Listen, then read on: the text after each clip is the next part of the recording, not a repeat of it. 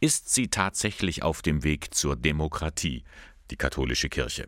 Viele erwarten das ja, andere befürchten das. Ganz aktuell ist diese Frage jetzt wieder geworden, denn Papst Franziskus hat zu einer Weltsynode aufgerufen. Was mit diesem Begriff Synode gemeint ist, erklärt Thomas Stübinger, Domvikar im Bistum Eichstätt. Also Synode ist jetzt nichts Neues oder was jetzt irgendwie neu erfunden worden wäre, sondern letztendlich eigentlich was sehr urkirchliches. Das heißt nichts anderes als im Griechischen ein gemeinsamer Weg. Kirche ist ein Miteinandergehen, das aus der Logik des Glaubens hervorkommt, dass man ernst nimmt, dass der Heilige Geist in jedem Getauften und Gefirmten auch ja, sich ausdrücken will und deswegen muss auch jeder gehört werden.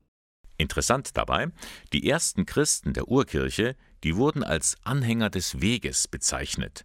So, und nun schickt Papst Franziskus die gesamte katholische Weltkirche mit ihren gut 1,3 Milliarden Mitgliedern auf einen synodalen Weg. Es ist ein Prozess, der allen Gläubigen offen steht.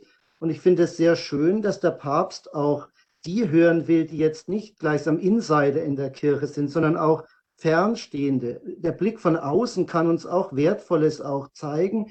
Und wir brauchen keine Angst haben vor dem Außenblick auch. Der kann uns bereichern und Menschen guten Willens können uns durchaus da auch äh, vielleicht so manche Dinge zeigen, die wir in einer gewissen Betriebsblindheit nicht sehen. Fragt sich nur, was will der Papst damit erreichen? Was ist das Ziel? Noch mehr Dokumente? Noch mehr Vorschriften?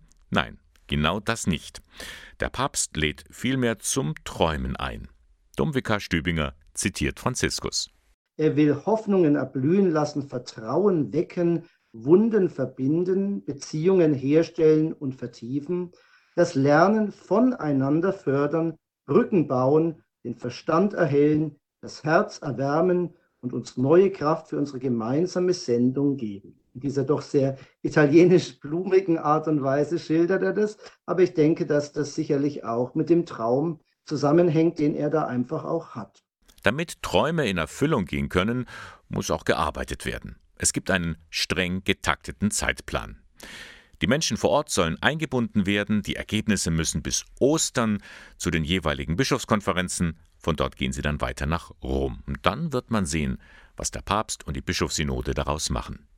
Jetzt liegt der Ball erstmal bei den Bistümern. In der Diözese Eichstätt ist Thomas Stübinger beauftragt, das alles zu koordinieren.